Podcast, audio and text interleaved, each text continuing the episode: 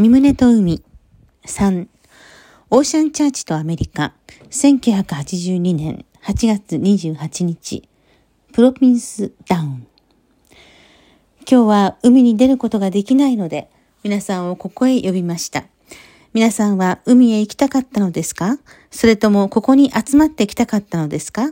皆さんも知っているように、我々はグロースターにモーニングガーデンを持っています。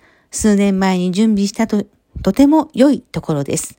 しかし、現在進行中の法廷闘争のため、我々は今その場所を使うことができません。新しい宗教が起こるときには、それに伴って必ず迫害があります。その宗教が間違っているからというわけではなく、何か新しいものが古い伝統の中から芽生えるときには、必ずその新しい運動は当言を払わなければならないからです。歴史の目標。歴史の目標は最後の結実の時に至ることです。この観点から物事を見ると、我々がこういう道を通っていくというのは至って当然なことです。大きな木になる果物の場合と同じように、最終的な成熟に至る道というものは生優しいものではありません。季節の訪れとともに、枝のいくつかは風によってもぎ取られていきます。しかし、枝にしがみつき、一体となっている果物は成熟を全うします。同じことが人類歴史についても言えます。だから全部見るまでは、全部起きてしまうまでは、我々は最終的な判断をすることはできません。迫害は最終的成長に至る過程の一部です。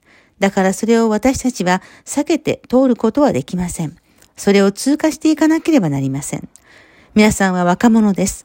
皆アメリカに住んでいるけれども、その背景は非常に異なっています。アメリカの青年たちの目的は何ですか？その点をはっきりさせなければなりません。彼らは何か価値のあるもの、やりがいのあることをしたいと思っています。では、皆さんに尋ねますが、皆さんはどうして統一教会に入って、そこに留まっているのですか？皆さんは未来に起こる最終的な結実を見ているのですね。だから何年も働き続けなければならなくても、統一教会に留まっていることができます。人類歴史と統一教会の歴史は多くの共通点があります。歴史はある目標点に向かって出発し、人々はあることを始め、それに不平を言って去り、それからまた別の者たちが加わり、そしてまた他の者たちが去っていくということを繰り返しています。統一教会内でも同じようなことがあります。人類歴史と統一教会の歴史はこの葛藤を経験してきています。それは利己的な望みと神様の御胸のための望みとの間の葛藤です。先生はこのグループの中に3種類の人たちがいるのを知っています。前進しようとする人たち、今の状態を維持しようとする人たち、そして他の人たちを引きずり下ろそうとする人たちです。人類歴史も同じです。アメリカの歴史も同じです。ある人たちは今よりも良い未来を心に描いて、それを実現しようとしています。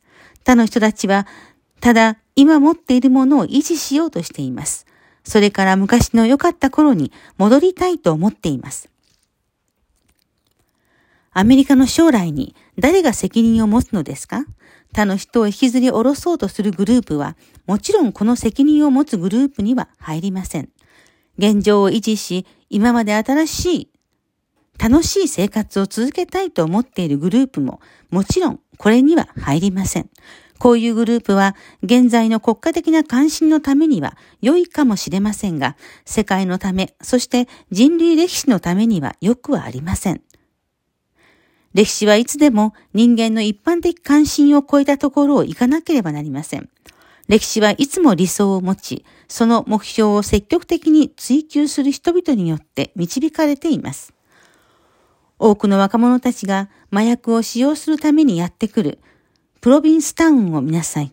同性愛者たちも集まってきます。彼らはアメリカを指導する人になるかもしれません。しかし、彼らの生活様式はこの宇宙の法則に反しています。男あるいは女は何のために生まれたのでしょうか？男は女のために、女は男のために生まれたのです。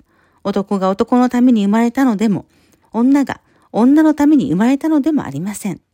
我々は互いのために生まれているのです。昆虫の世界ですら、この基準を乱すものは何もありません。動物の世界ですら、自然の状態ではそういう混乱というものは何もありません。非造物の中で人間の他にそういう問題を持つものは何も存在しません。人間だけなのです。人類が将来の繁栄を選ぶのか、それとも崩壊を選ぶのかを決定すべき最後の日が今であることをこれは示しています。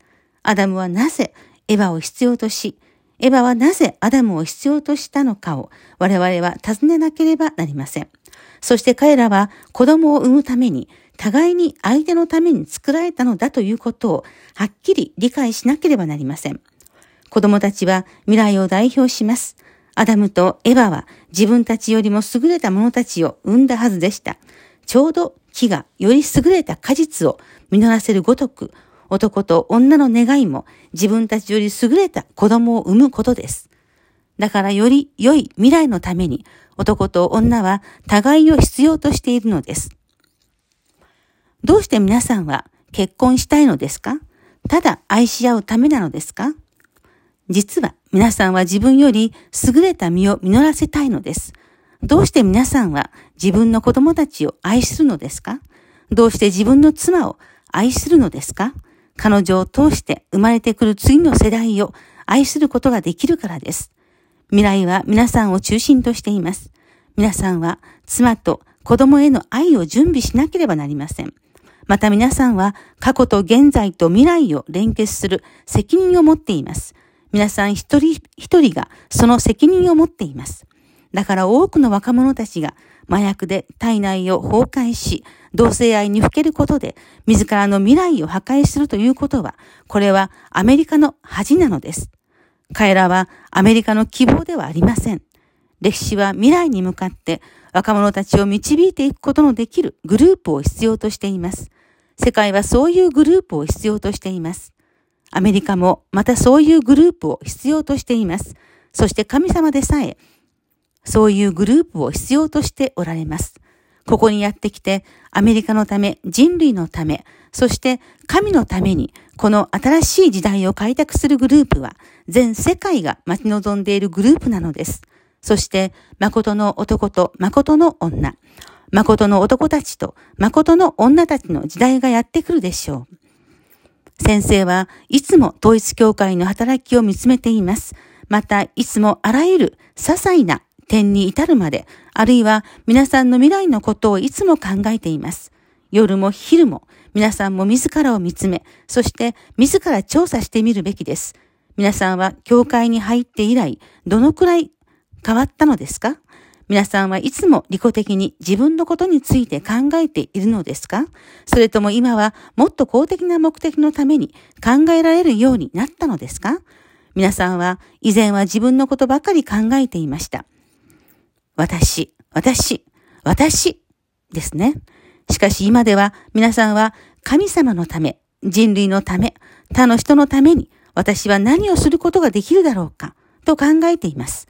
また以前には自己中心的な観点から人生に価値を見出そうとしていたけれども、教会に入って以来、もっと高次元的な価値を見出そうとするようになりました。皆さんの未来は広がったのです。皆さんは自分が今立っている場所に限定されているのではなく、無限の可能性を秘めています。皆さんの未来は以前は限定されたものでしたが、今は未来に限りがありません。皆さんは以前は国家のことについては何とか考えていました。しかし今では全世界のこと、あるいはそれ以上のことを考えています。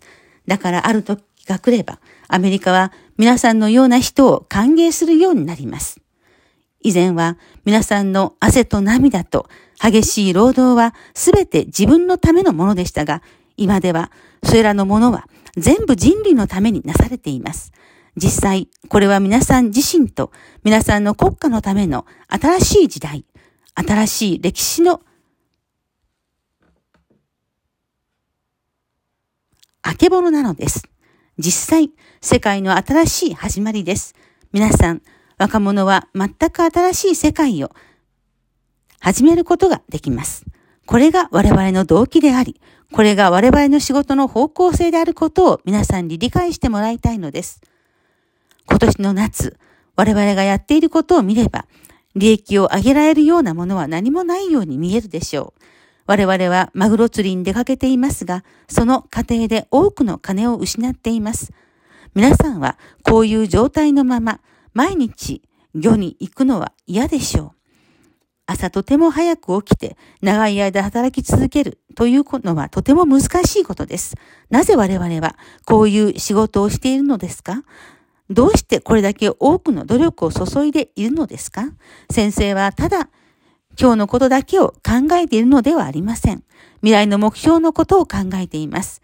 マグロを取るだけのためにどうしてこんなにお金を使っているのか、それは元手を取り戻すようには見えないというだけでなく、皆さんを訓練するのに何千ドルというお金を費やしてもいます。我々はこれを他のあらゆる企画と同じ理由でやっています。例えば、どうして超高速道路を建設しようとしているのですか？普通、高速道路を作る会社は、そこから利益を得ようとするけれども、我々はそれを作るための金をまず集め、それから世界のため、人類のためにそれを与えようとしています。